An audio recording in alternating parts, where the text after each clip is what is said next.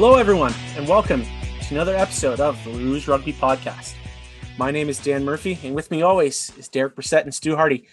Uh, gentlemen, we actually have uh, Jeff Hassler with us uh, once again. You know, we we had a fantastic time uh, interviewing and talking about his career, and we thought, you know what, let's keep the party going and let's kind of talk about some uh, current rugby that's going on right now. MLR is, is is creeping towards that start date, and we've had some big announcements happen. So let's get right into it, guys. And the big one is is is kind of big for for the league. Um, the Dallas Jackals will be delaying their inaugural season to 2022. Uh, I want to talk first, guys, and, and Derek. Maybe I'll have you kind of talk about what are some of the reasons for this happening because you know the training camps are supposed to be happening in a few weeks.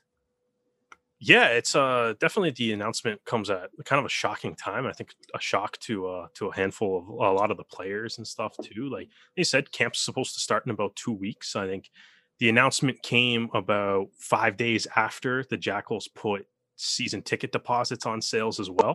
Um, so there's you know there's fans that probably bought season ticket deposits within the five days leading up to them saying that they're going to postpone the inaugural season.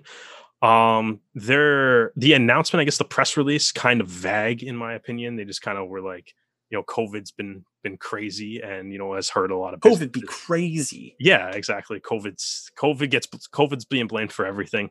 Um, anything bad that happens is this year, you can just blame COVID, and people. It's the automatic excuse you can go with now. I think. Um, but I mean, that's it's probably like part of it. I would imagine is genuinely part of the reason why. But um, it's uh but like the overall was kind of vague and i think um i think right now like you just kind of got to feel bad for like the players and stuff that may have you know been planning on relocating to dallas or you know already in the process of doing that or like guys that like you said two weeks out of camp and now they don't have a team to play for and i mean jeff uh like i'm not a player but jeff i'm not sure like how like how if you've talked to any of the guys on dallas or anything but like how do you think a lot of these guys are feeling kind of knowing that you know we're about a month away from the season starting these guys have to now then now they have to go into a, a, dispersal draft for the nine raptors that are on the team that's like that's going to be their second dispersal draft in just uh, when did they do the first one? Like just before the inaugural. Yeah, so it's like second dispersal draft within a calendar year, basically. Um, so like, how do you think like those guys are kind of feeling going in, or now that sort of their 2021 is a little up in the air?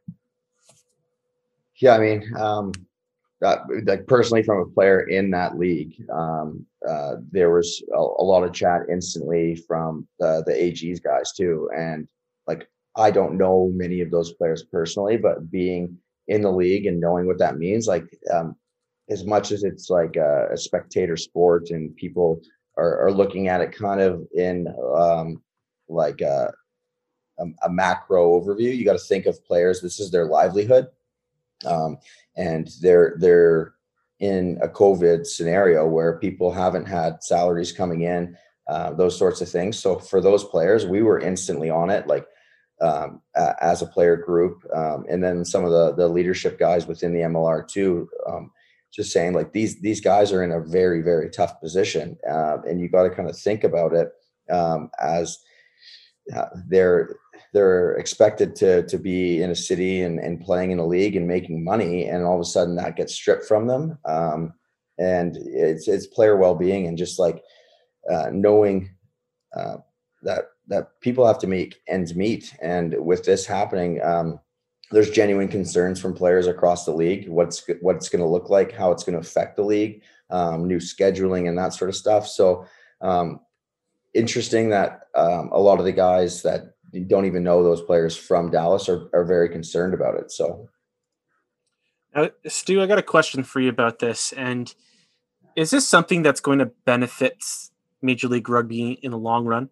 Does delaying the season to next year kind of helping them get all their ducks in a row strengthen the league or does this just become another kind of kink in the armor? You know major league rugby hasn't had the best business situation the past year between uh, you know uh, colorado leaving and the whole mess with Kanaloa rugby and, you know can't really blame that on mlr but is this just is this something that's going to strengthen the league or is it something that could be seen as a, a weakness in a developing league? I think at the immediate moment, it's uh, a bad image for the league as a whole to have um, a big team, a big new team pulling out, and and it is because of the vagueness of everything within the press release. You can't be able to like pin it. If they were able to pin it down and say, um, because of COVID, there's been a backlog with visas. For example, um, their head coach is Alan Clark, um, is Irish. Um, their attack coach is Scottish, and we've we've been aware that there have been visa issues with MLR in the past, and to now say that oh you know covid has just made everything take much longer that even if as soon as alan clark was announced as the head coach he started his visa process and it's still taking so long as somebody who's currently applying for permanent residency in canada it's affecting everyone of how long a visa process and um, residency process is taking uh, but in the long run, for example, we're now going back to even conferences on both sides. I know the uh, the schedule probably won't be changed too much, but it may allow a bit of benefit. It's still going to be an 18 week season, still going to get those two bye weeks. Um, Are we though? That, do we do we know that for sure? No, but Jeff, do you guys know what's going on? Oh, I'm looking at it now and um, just seeing like um, the current kind of COVID environment. I think um, for for me and speaking to some of the other players, it's uh, it's interesting knowing that we're going to um, even teams in both conferences, and then um, you look at the the fixtures where we would play Dallas. Um, are those going to be bye weeks? Are we going to condense the schedule, or in my opinion, uh, it would be a good thing to leave those weeks um, open because I think there are going to be the reality of COVID. There's going to be um, rescheduling of games. So leave those weeks open that the teams would have to play. Don't do it as a bye week, but almost a rescheduling week. And those those sorts of things haven't come out um, to players or even within the the inner workings of MLR. So it's interesting to to see how that is going to work. Um, I guess we, we yeah we just got to wait and see, right? How would you if if that is the way that like you would like to see it go? Like how would you kind of balance the fact that like teams play Dallas like an uneven number of times, right? Like there's some teams that don't play Dallas at all. There's teams that pl- were scheduled to play Dallas once, and then there's teams that are scheduled to play Dallas twice. Um, so like how would you kind of like would you do like I guess like say maybe what the NHL did to the end of their season last year, where they were just like everyone played a weird number of games with the standings are going to be based on like percentage of wins instead? Or like how would you or something else entirely like how would you kind of handle that if your idea is to um just not like have bye weeks instead of playing a game with fewer scheduled against Dallas? Yeah i mean that's tough um and i've spoke to some of the guys at Seawolves as well and um that's just kind of the the reality of it you might have teams that just get that extra week um but we've also spoke about just having it like a true conference style. So let's um, kind of take away those um, away games to the Eastern conferences in, in my position um, and just run a straight up uh, Western conference now that we're even even teams. Uh, and then do like top four or even top six with like NFL style where you got like the the top team gets the bye and, and don't even do the crossovers to the other side. And that's a whole different conversation. But you're right because it's like we we have a home and away with Dallas, um, and the teams that don't. Um, there's I think there's probably two teams that don't even play them. I think. Yeah. Yeah. Yeah. There's everybody in the league would miss out on playing two teams, and then the East was all kind of the East was all strange. Yeah. They had the uneven numbers, or like the le- or like one less um, team than the Western Conference. So there's some Eastern Conference teams had to play each other three times, and then so yeah. there was yeah. So it's I guess I guess realistically the entire schedule kind of has to be redone, and like with the season about just under two months away now. Yeah, training camp starting in. They come out already and said they're going to redo it. Um, yeah. So I don't I don't know if it's going to be uh, like I said conference wise or how they're going to deal with those kind of weeks that were scheduled in against Dallas, but um, the the whole thing is it's being looked at by by all the, the different ownership and stuff. So um, it will be interesting to see. Um, but again, because of because of COVID and the way it is, and you look at other uh, national sports leagues and stuff, um, in my opinion, it would be beneficial to leave those weeks open to to make games up because I think the reality of where we're at, there's going to be cancellation. Um, it's just it's inevitable that you can you, we're not in a bubble situation. Um, we're not able to to really um, stop some of the uh, family members and stuff that are working in in those communities, uh, bringing COVID in, and um, yeah, it's it's tough. It's super tough. Like, what do you kind of think? Like, is going to be like the solution, I guess, to where all the Dallas players go? Like, as players in the league, like, so I know, you, like, our last episode, you guys were kind of talking about, you were talking about like a Canadian um, Rugby Players Association and stuff. That Major League Rugby obviously doesn't have a players union or anything, but like, how, like, how are you guys kind of reacting to like, are are you as the players, like, are you happy seeing a team? Um that's kind of like hey like all these guys thought they had a job in Dallas and then now they're potentially like no one said what the rules of the dispersal draft are so we have no idea but like potentially saying going to any of the other 12 cities in the league now. Well so that was like one of the main things in our group chat blew up as soon as that article came out and um, you got to think of yeah player welfare and stuff and and you look at um, mlr uh, salaries and the salary caps most teams are they're they're locked up, right? Like you're working within pretty constrained budgets straight off the bat, and um, you, they're they're good players that are at Dallas, right? So there are teams that will benefit from those guys coming, but then also, what's the league going to do to make sure that we can? Are they going to increase the salary cap? Are they going to let um, these guys get paid the salaries that they're supposed to have? How do we how do we navigate those sorts of things? Um, so that those players can do a dispersal and and still be involved in the league in some capacity, right? I wonder um, if they'll do something similar to like how some like in the NHL you can uh you know part of the salary can still be part of of another team. So I wonder if they'll just say the the if you're a Dallas Jackals player, your money does not go towards your team's cap. Yeah. So that that might be something interesting that they might have to look at, especially with like you're saying the teams being so close and it being if the, if this had been like December they announced that they were leaving, maybe teams might have a little bit more leeway in terms of cash uh, cap. But yeah. Yeah. Um, again, that, yeah, that, that that's tough. Like you've got to each program's going to have to either um, have salary cap increases, and then that comes down to the individual owners and staffing. Are we willing to fork out a bit more cash? We're in like the early stages of MLR where um, uh, salary caps have been pretty locked in to what they are. Um, some some teams are like, let's push it up. Some teams just can't actually do that. So um, as much as they'd like to to take in those players, you got to understand that some of these guys are uh, the owners are, aren't able to actually do that. So then again, that creates the the question. Like some of these guys are definitely at loose ends. So it's it's super super tough. Well, guys, there's been some some more news in MLR, and, and we're going to go to uh, Utah now. And Utah announced the resignation of head coach uh, Chris Latham. Um, Latham joined um, the Warriors in 2019, and uh, you know was helping build you know kind of a culture within uh, Utah. So uh, him leaving was quite a shock in in um, in, in the Major League Rugby sphere.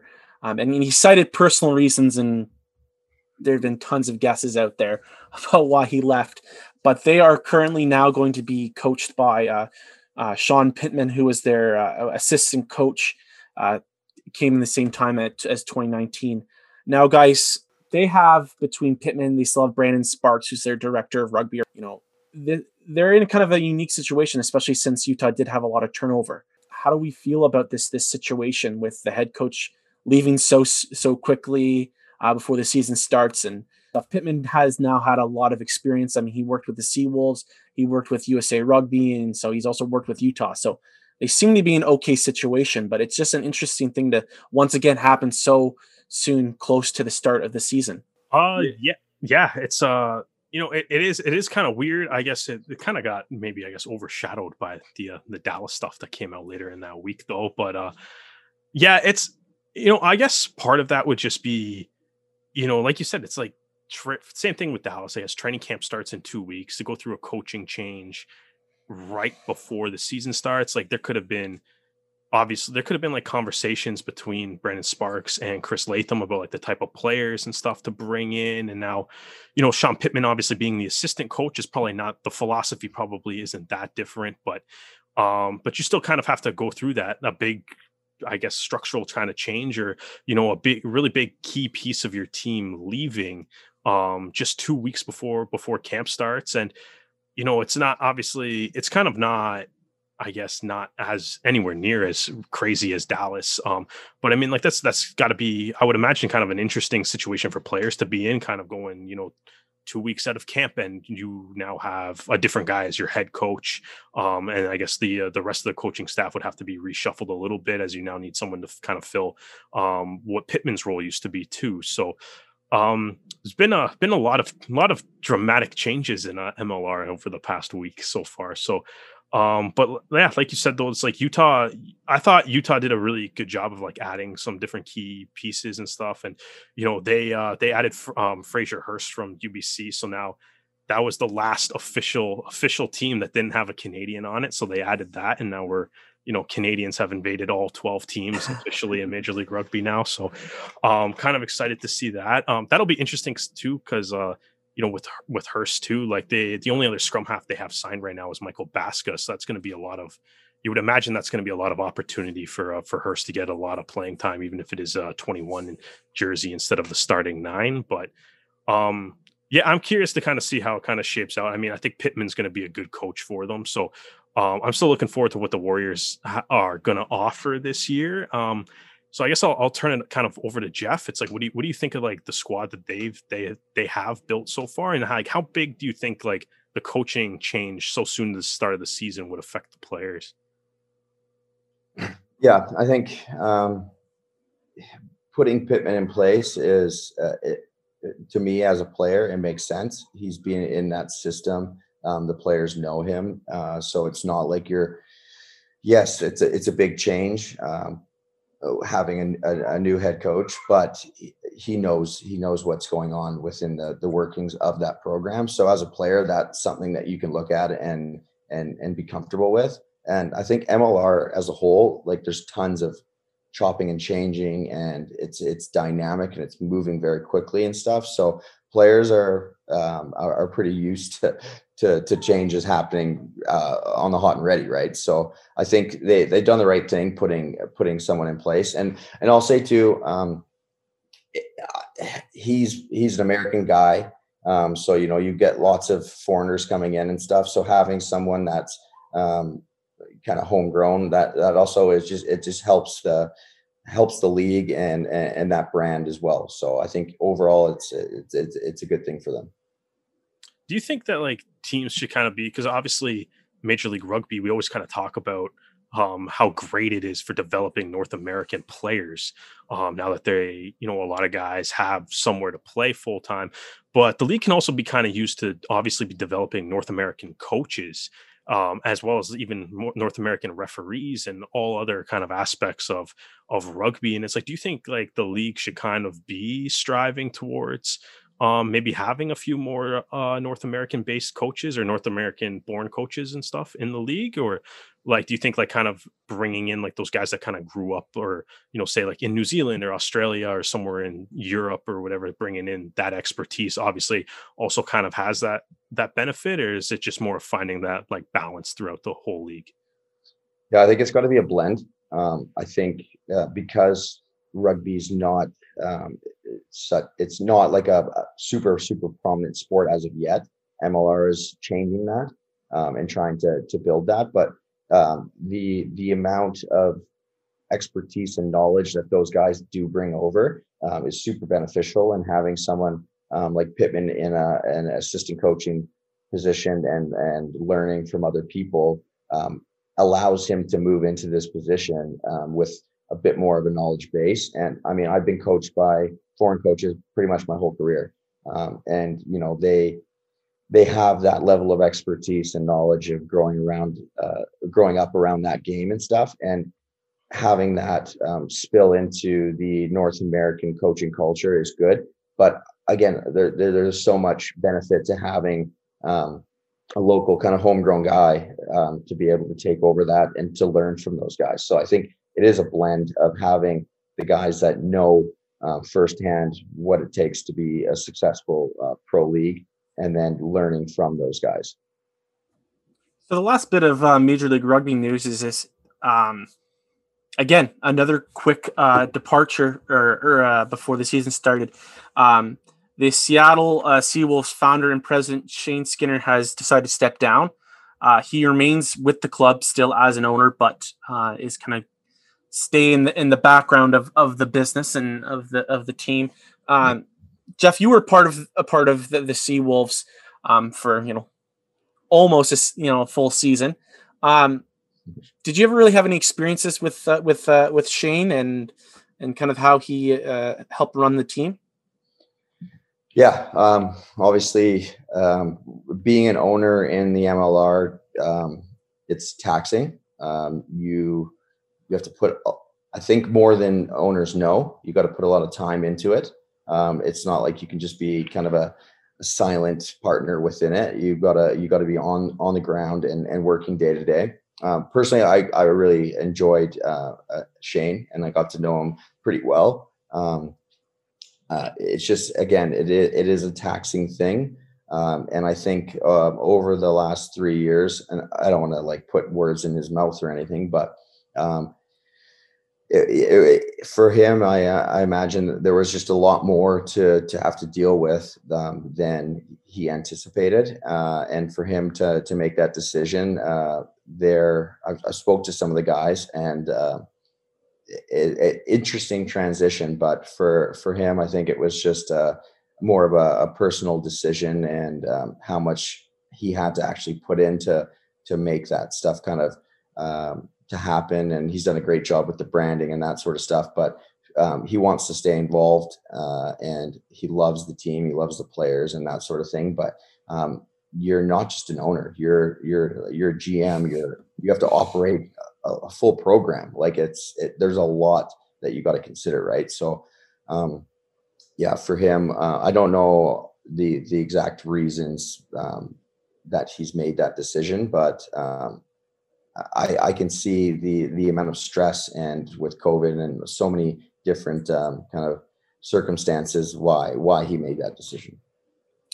You know, we're gonna move uh, a little closer to home because uh, the, the Arrows have uh, announced their branding of their their uh, joint academy with the Ontario Blues, um, the Ontario Blues Junior Arrows Academy, which is a little bit of a mouthful, but uh, they released some some fantastic graphics along with their um, their academy uh, you know mandates. Um, and, and you know Corey Hector added the logo, while symbolic in nature, uh, further demonstrates our ongoing partnership and commitment to player development. Uh, while our rugby sessions have been temporarily disrupted, I mean, Ontario is currently in the tail ends of, of a lockdown. So anything rugby related, especially with, you know, the younger younger athletes have been very much disrupted. Um, the players and coaches have continued to demonstrate our shared values and the momentum we build through the end of 2020 leaves us well positioned to hit the ground running in 2021. Now, I, I want to get kind of uh, two different views. Uh, and, and Stu, from a fan perspective, um, what does it feel like to have the the attention to detail that they put into it um, kind of show? Because it'd be easy just to slap, you know, the arrows arrows logo and then put a little JR next to it. But they obviously put a little bit of thought into, you know, showing that they're they're how this logo is going to evolve and how they really want to put the time and effort into their junior team or academy.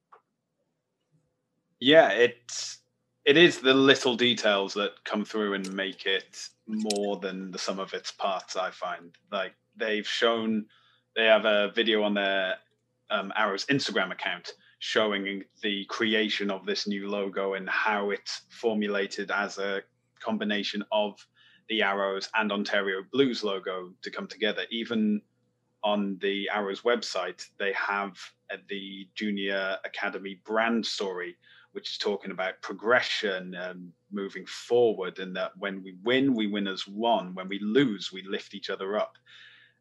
And because if you were to break down everything into like the simple basics terms, we can just describe rugby as running whilst passing backwards and tackling. But it's obviously more than just that.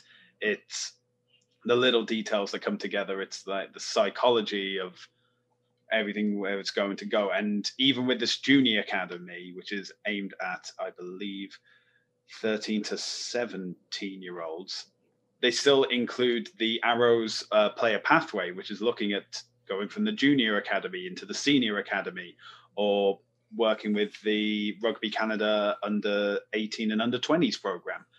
And it just builds more that the Arrows are more than just, you know, a team that will be playing in the MLR every weekend or every other weekend, depending on bye weeks. It's showing that this is a pathway for players that are now kids or like 12 year olds, 13 year olds that they can say, I've seen Canada play in like the Rugby World Cup, and I want to go to France. I want to go to wherever the next World Cup is being held, hosted after that, and I want to play for Canada. How do I do it? And now there's now seems to be a clearer way for that to happen, and it starts with something as simple as just putting more emphasis into a logo and showing the story behind it. Yeah. Now, it's uh, it's also honestly, it's just a really cool logo. I mean, can, oh yeah, and like elevate, uh, like taking away like some of the uh, the deeper analysis that's there. Um, I, I dig the uh, the idea of taking like the rugby Ontario, like the kind of like which is already kind of cool, the trillium with like the rugby ball shape, um, which I already kind of like, and then adding a bunch of the uh, you know, making it a little bit more more like arrowhead kind of shape to it. Mm-hmm. Um, I think it's a it's a nice little combination of the two programs kind of merging together. And yeah, as you said, it's like I mean, what we kind of talked about a little bit with Jeff last week too is it's you know the path the path is sometimes kind of or it used to be it's a little it's a little bit wild it's kind of like whatever sort of avenue you can find to you know elevate yourself to get to that program uh, to get to the pro game and then you know maybe there's you know a little bit of the right people watching you play in the right game at the right time kind of mixed in there but I, I said like it's nice to see like the arrows especially eh, at the very least in ontario and canada as a whole like developing that like if if you have those aspirations to go pro in rugby it's like you can like Dan, your your favorite comparison that you love is like the the hockey one of like the ladder is incredibly clear. Like you go, you know, you play AAA, then you play junior, then you play in the AHL, then you play in the NHL. It's nice and very clearly laid out for you. Um, it's nice to see like rugby kind of looks like they're developing that. And it's nice to like, you know, now there's like a little bit of a logo and a little bit of an identity behind um what the arrows are building here. Yeah and then, oh, Jeff, I want to kind of ask you about that because in the last five years, you know, we've had the Pacific Pride be, you know, uh, reignited. Um, although it's not an official youth sport tournament, you know, the the the Canada University men's tournament has kind of been reignited as well. And then you know you add not only just the Arrows Academy, but all these different um, ML, uh, MLR academies are popping up. Um, as someone who unfortunately did not have those luxuries, uh, starting his his career. Does it make you optimistic towards the future of Canadian rugby to see all these different, you know, spots opening up and opportunities opening up for for younger players? Yeah, and I think um, Stu, you made a, a super good point. Um, it's you're you're making the with this uh, Ontario Blues Academy. It's like um, as a young athlete coming through, uh, it's a tangible thing that you can see and you can see the pathway that you need to go. So for me personally, um, playing football first, um, I was lucky that I got into that U17 program, but then there were there were two or three years in between U17 and U20 where I was off the radar completely. Um, and it was actually Mike Shelley that came in and pulled me back in um, from Saskatchewan to play. But you didn't have um, you didn't have an idea of exactly what it took um, to make it to the national team. Um, whereas now I think uh, having the MLR and having so many players playing in it and having the Toronto Arrows there, um, you go, okay, as a young guy, you can watch that and say, okay, we have a professional team. So that's something I want to aspire to, to, to get into. And then having this uh, Ontario Blues Academy that is that's the system you got to get into so that you can make that transition and make that jump um, so having a clear pathway even as a as a young athlete you don't prior you didn't know exactly what you needed to do like how do you get yourself into that system whereas now you can identify it Um, and if it's something that you're really serious about as a 14 year old kid, um, you can you can kind of target that and have that streamlined kind of um, pathway to to make yourself into the MLR team and then obviously into the the Canada system. Toronto Arrows are it's a it's they're developing players for our national team and that is the the purpose behind it. Get guys in that environment early uh, and then yeah having the the the Ontario Blues Academy is just a way that players can be solid in knowing that they have that. How important do you think it is just like across the board for all the MLR teams to start setting up something like um like an academy system because not every team does have it at this point but it seems to be kind of especially you know some of them are kind of crazy too like the free jacks having those the 13 teams regionally wide um, which seems like a massive undertaking for for that club. But if it works out for them, that'll be great. Um, but like, how, what's kind of like your your stance on like? Do you think like is this like a like where like a lot of team like teams energy and stuff like obviously away from the MLR team itself but like uh, do you think that like building academies is like you know kind of like I guess the way of the future to kind of continue to build the sport in North America? It has to be. Um we're in eh, North America and Canada especially again there isn't that there wasn't that um that pathway so um, going back to the last episode, we're talking about Exeter, how they've been so successful. They have one of the best academies in all of the Premiership. Um, these guys, they're identified at a very young age, uh, and they do a lot to retain those players to go into the top level. And you're seeing a really great brand of rugby that these guys have been involved in from 14 years old. So if we can do that same sort of thing, and uh, go go to say Uruguay. Like those guys, no one knew anything about them on a national stage until three years ago. That happened eight years ago when they started bringing those guys into that environment where they're training all the time. They're not in full professional environments, but they're centralized and they're running systems and there's cohesion within the team. So we need to get those sorts of things because um, even from when I first started in 2011, um, we were or 2012 uh, after the 2011 World Cup, we were 11th in the world, and now we're 24th. Um, and we don't have those pathways. Uh, we we're losing games to Georgia and Romania, and they have those programs and they have the systems for those players to be identified at a very young age and to sk- to scale them up. So having this in place, um, it gets the guys that are serious about rugby from a young age. Um, it's not not so much uh, rugby is a, a, secondary sport anymore. We're at the point now where people are learning the, the game at a young age, and we have to put those things in place so that they have the opportunity to, to move up and to scale up. And now you can see it as a tangible, um, I need to do this, this, this, and that's how I'm going to get this pathway. We're going to finish off, guys, talking about rugby kind of is a broader scheme. Um, one of the, the, former Bulls directors of rugby, Alan uh, Zondagh, decided to go to LinkedIn to write this article. Uh, but he wrote a doozy of an article talking about how rugby's and this is this is the, the title rugby's current state must be a major concern for most rugby intellectuals now i don't describe myself as a rugby intellectual mostly because I don't have the time to watch every single league and game and but I feel very strange reading this and I I just don't agree with it. And so I want to get your guys' opinion about it. You know, some of the things he says is it's becoming slow, pedantic, predictable and boring. It's feeble to watch, too many stoppages. And one that really I f- take issue with is different playing styles have disappeared. There's only copy and paste rugby all doing the same thing over and over. One team just does it better than the others. So, guys, you've all had a chance to look at this. How do we feel about what he's trying to say? You know, not everyone has been, again, not everyone in, in the world has been able to play rugby, right? You know, um, the U.S. national team hasn't been, Canada hasn't been able to. Teams like Uruguay have played a little bit in uh, in, in South America and had like a quick tour. Uh, but what do we feel about this? Like this, it's such a strange thing to come out. Honestly, I say we start with Jeff on this because I'm very curious to hear a player's perspective on uh, the uh, the article that uh, Alan Zonda presented here. Yeah, I had a, a, a, quick glance over some of the things he put, and like there's multiple points on there. And from a player's perspective, there are things that I can certainly relate to.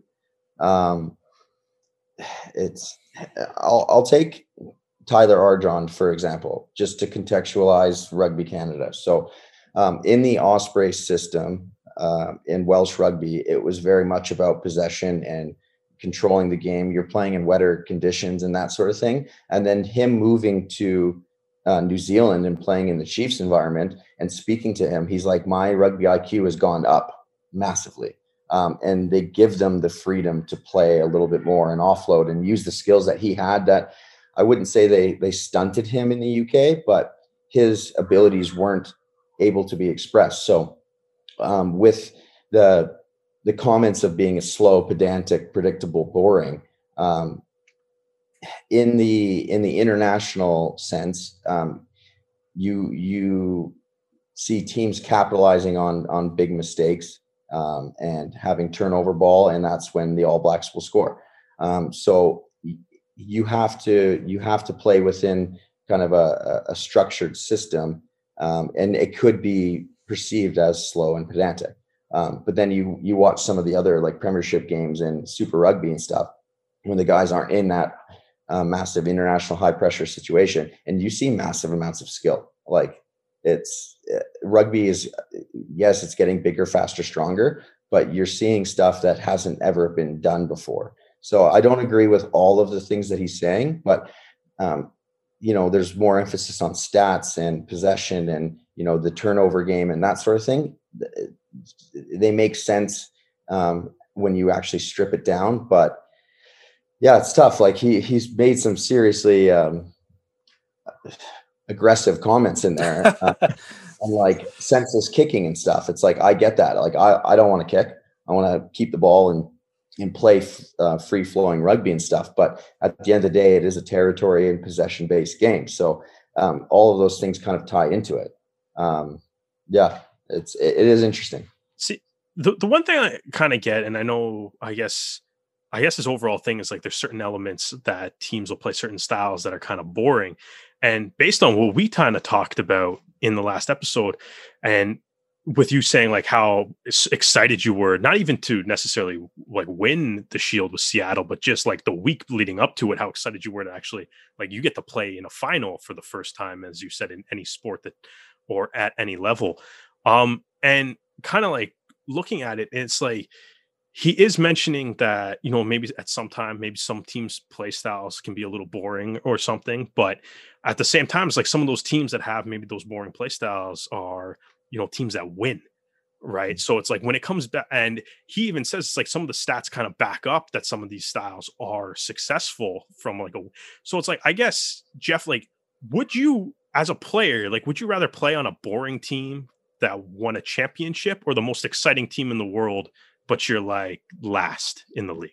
Like, what's better from basically? Would you rather play with like a team like Fiji that is just out there to they, they just cause chaos? They are chaos mm-hmm. incarnate, or would you rather play for a team that he's native from South or South Africa that won the last World Cup playing this style of rugby that he's complaining about?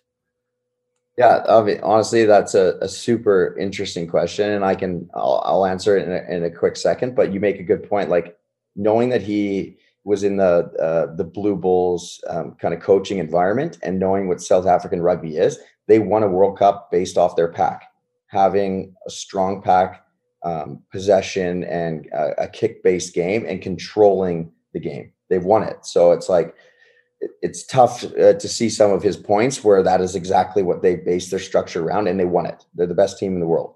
Um, me personally, uh, I think rugby is, um, and I enjoy it the most when people are having fun.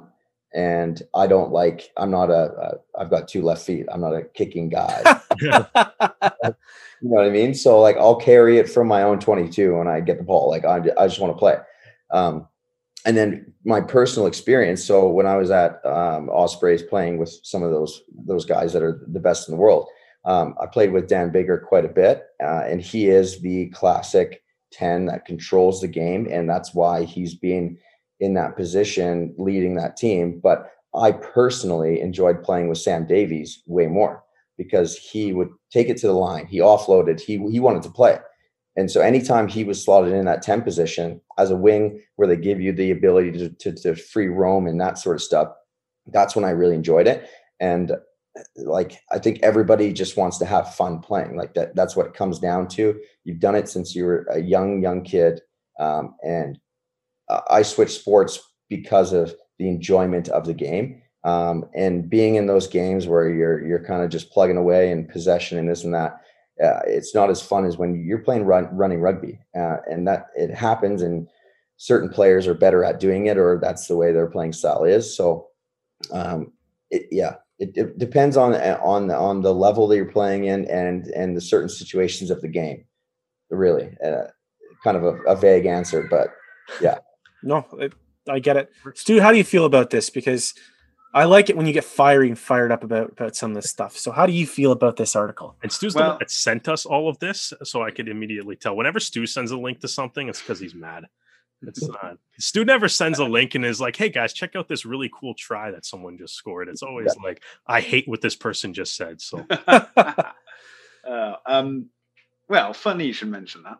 Um, I think the first thing that's kind of a bit of a like a red flag for me is that even in the um, title of the article, he says it's a concern for most rugby intellectuals.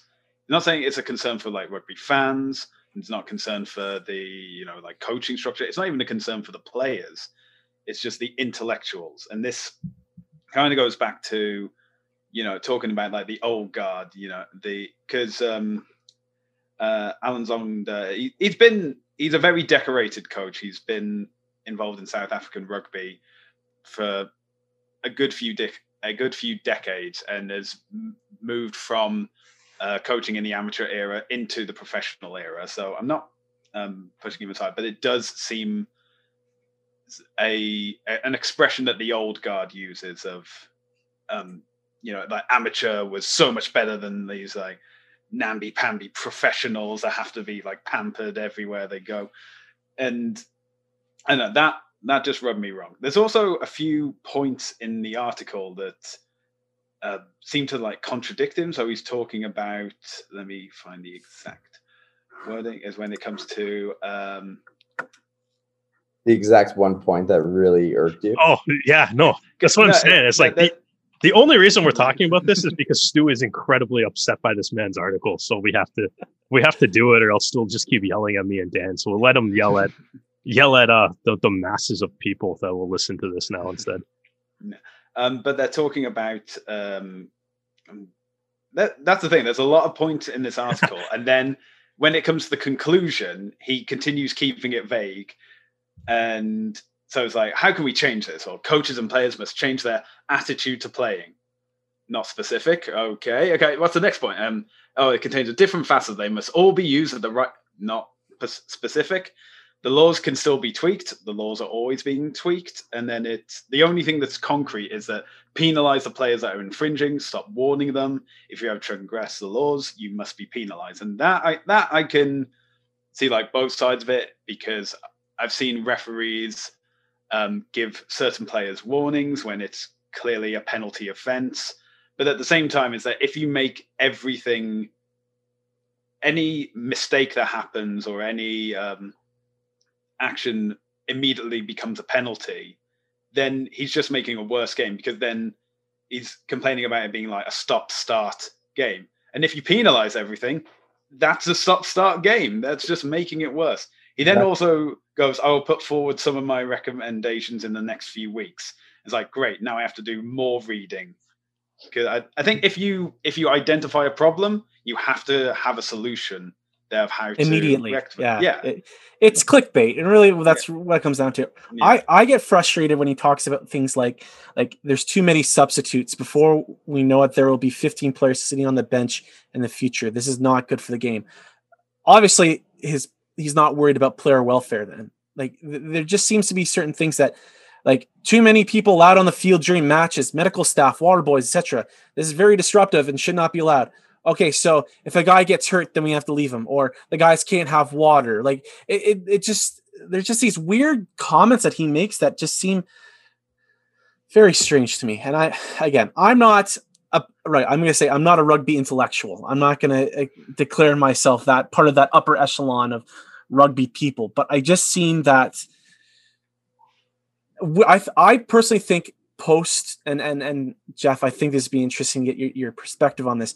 I think post pandemic, when everyone starts getting back into the real swing of things, I think we're going to see a big change in how people take running their programs and how rugby is just going to be played because you've seen it across a lot of different sports how they're starting to run their business their their programs based on how covid has interrupted it you know there's there's a lot more i think there's going to be a turn a lot more into player welfare at least i hope there will be after all of this so i, I think i think it's going to be interesting so maybe he'll get what he wishes and there might be a change i just think that uh he's just saying the sky is falling when there really isn't any sign Yeah. for it.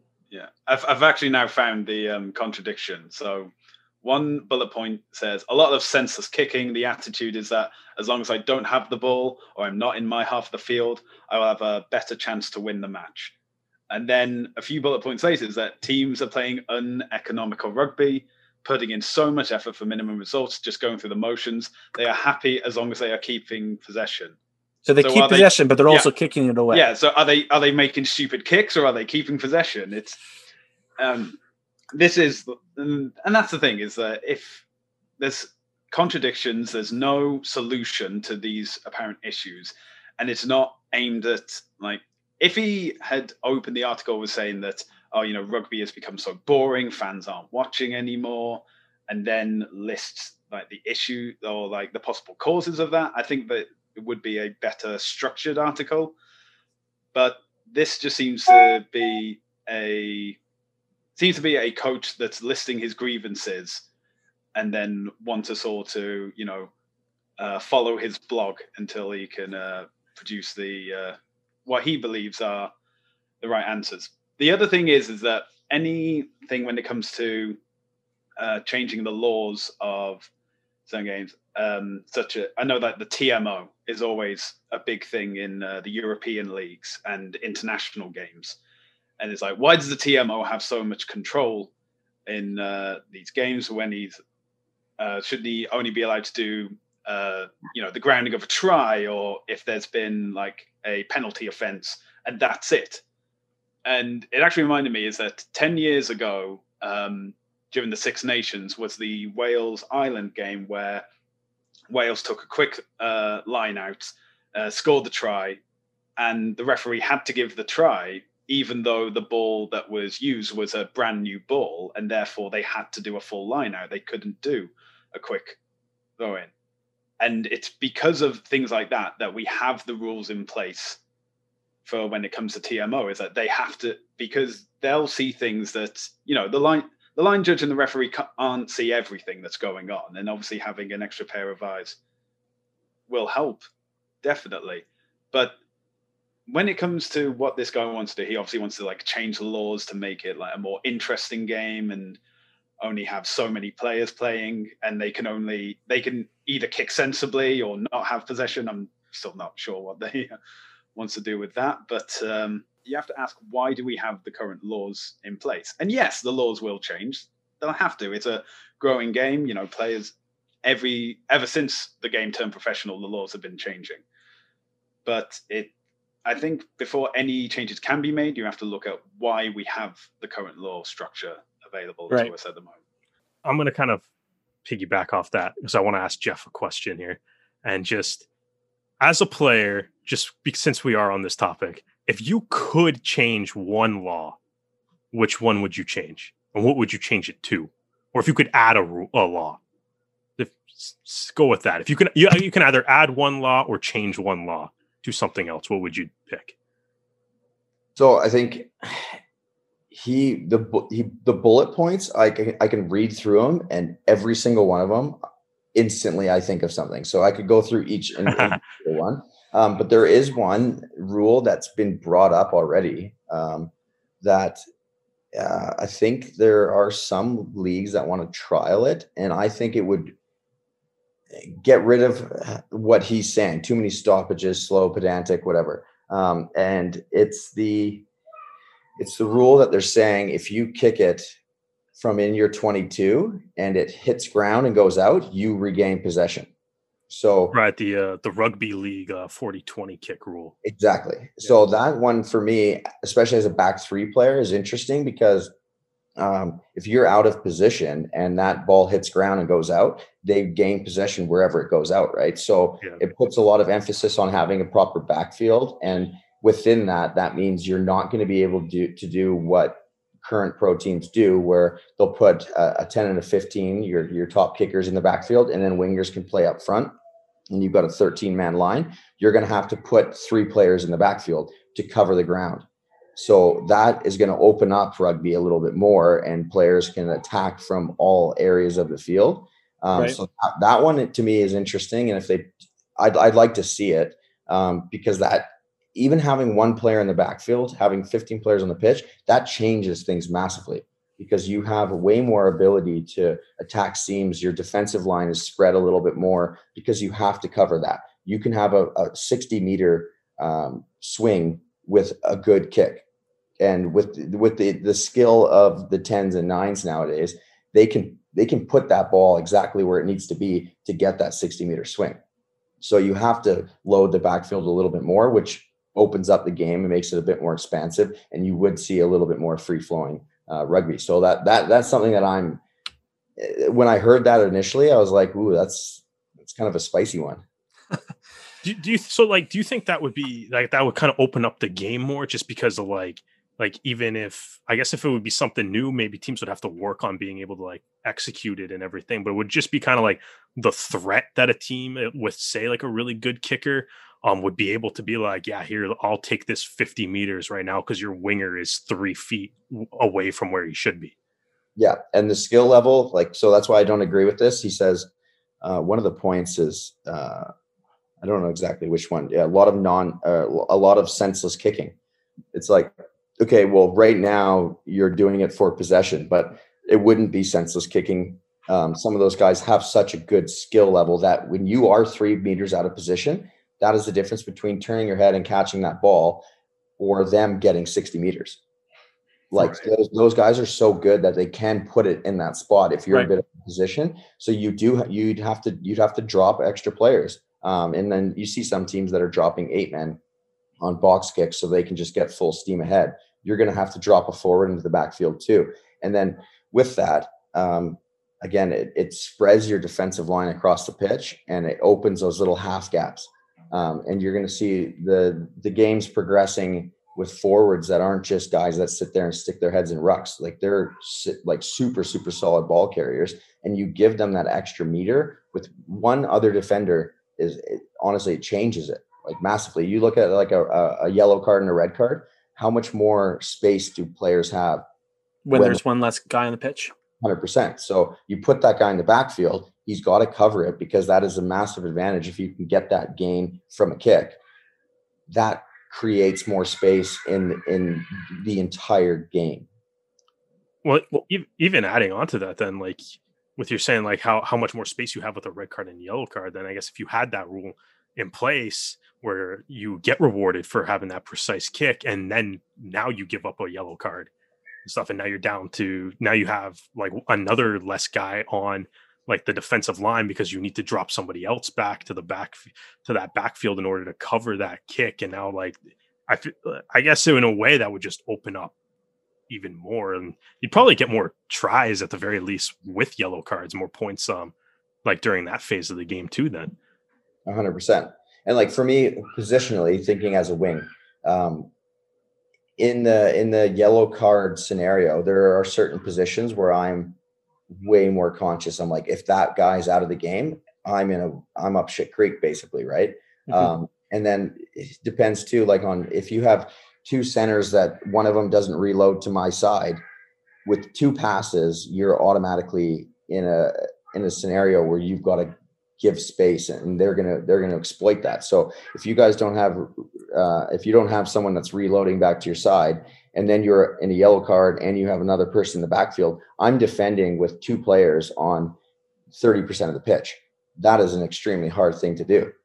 And you can you can identify that three phases before it actually happens. And you're sitting there as a wing, you're like, get over here now because they're, they're on the other side and you've got three guys in the backfield. You you you already know you're in you're in a, a really tough position. So, it, yeah, uh, you when you when you actually look at it, the the spacing across the board is really interesting, and you can see if you've got one extra guy tightening up your defensive line by one meter per person has a massive knock-on effect not even just one phase two phase it's three phases down the line and good teams will identify that and be able to to get through those seams so i'm kind of curious so like you said as a winger like you know like if a certain teammate based on their position gets a yellow card you know like you're kind of in trouble. It's like what what positions are you like the most concerned about? Like if you see see them get a yellow card to be like okay my job for the next 10 minutes is going to be a hell of a lot harder. Yeah it's a that's a funny one um, i'm not saying like rip apart teammates that have gotten yellow cards or no, anything no, no, no, no 100% um, i'm thinking in my head like any forward position i'm fine. Like like this right. is totally I'm, I'm thinking of it like uh, as a personal like i'm going to be in the shits if a center is out. Or the worst one is a 15 so say and oh, and they yeah. typically don't get um, carded. Usually it's like a um, an aerial thing or like a high tackle. So if a 15 does that completely changes my game because i'm going to have to cover way more backfield i can't be front line i can't do those sorts of things and then at that point the wings have to play on either side and you're having to shift and cover way more ground um, and then they're also a driver on like short side plays. You know, the 10 will take the open side and the 15. They, the communication level now that a 15 brings, that's super tough for me. But like if I see a seven get red carded, it doesn't affect me. you know, like the guys in the forward pack will say the complete opposite thing. They're like, we'd rather that guy because now our scrum's down a man and we've got to push X amount harder. And so it, it's very positional um, based, but for me, like even having a 10 get carded, not an issue because your 12 is usually in today's game skilled enough that they can step into that. And yeah, you're attacking with one less guy, but there you have those things in place. But it's having uh, for me a, a backfield player, even another wing, the other guy, then then the 15 has to put more or less play that other side of the of the pitch. And then you're you're just covering so much more ground and it puts so much more stress on you. Well, you know what? We're to end up wrapping up there, uh, Jeff. We really appreciate you coming on. But one last question. If anybody goes to Jeff's Instagram, it's full of uh, some of his escapades while he was sailing around the world, either post uh, uh, 2019 World Cup or when he took his break from rugby. So, our last question to you, and, and Derek uh, came up with it, is where are some of your favorite places to sail? Oh, man. Um, yeah, I mean, I did. I did my sailing license in South Africa. Um, I love South Africa um, as a country, and that was part of the reason why I chose to do it there. Um, and spent six months doing it. Um, and it was just it was a hectic place to do it. They got crazy winds and the danger coast, and you know, it's like a, a really cool place to do it. But that is one extreme um, as far as uh, having an enjoyment uh, and sailing. I think anywhere in the Mediterranean, like Greece and and that sort of places, you get the you get the nice winds and stuff, so you can sail, but you can also chill, and the the watercolor is super nice. But um, actually, after the World Cup, took uh, ten of the boys to Thailand, and we did a, a trip. Uh, yeah, with ten of us on a forty-five foot catamaran in in uh, Phuket, and it was just a it was an awesome trip. You can imagine after after five months together in like the most high intensity environment and uh, that our level of sport can provide. Uh, it was a it was a pretty fun time, and Thailand was uh, a good place to sail as well. But I'd say if I if I if I would pack up my bags and go, it'd probably be the the Mediterranean, um, just because well, it's pretty awesome there. Yeah. So do you have like a like a like a bucket list location that you haven't sailed yet that you would like to someday, whether it's you know just uh, in like say next off season or maybe like when you're when you're uh finished playing rugby at all? Oh yeah, man, I've got it's, a long, it's a long bucket list. oh yeah, um, I think like the the appeal of sailing is you can go to places that people can't get to easily, right? So one of the one of the places um, is uh, like Seychelles. You've got 300 islands that no one lives on, and you can go anchor up, and you have an entire island to yourself. You can't fly in there. There's only one way to get there, and you get you get to experience things in a completely different way. So.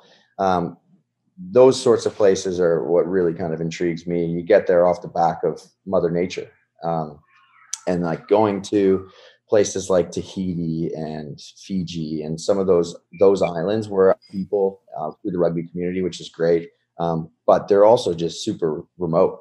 Like you can't get there any other way. Um, that's the appeal of it. Well, once again, Jeff, we appreciate you coming on the show. Um, we are really looking forward to to seeing you play with the Gilgronis in that that burnt orange.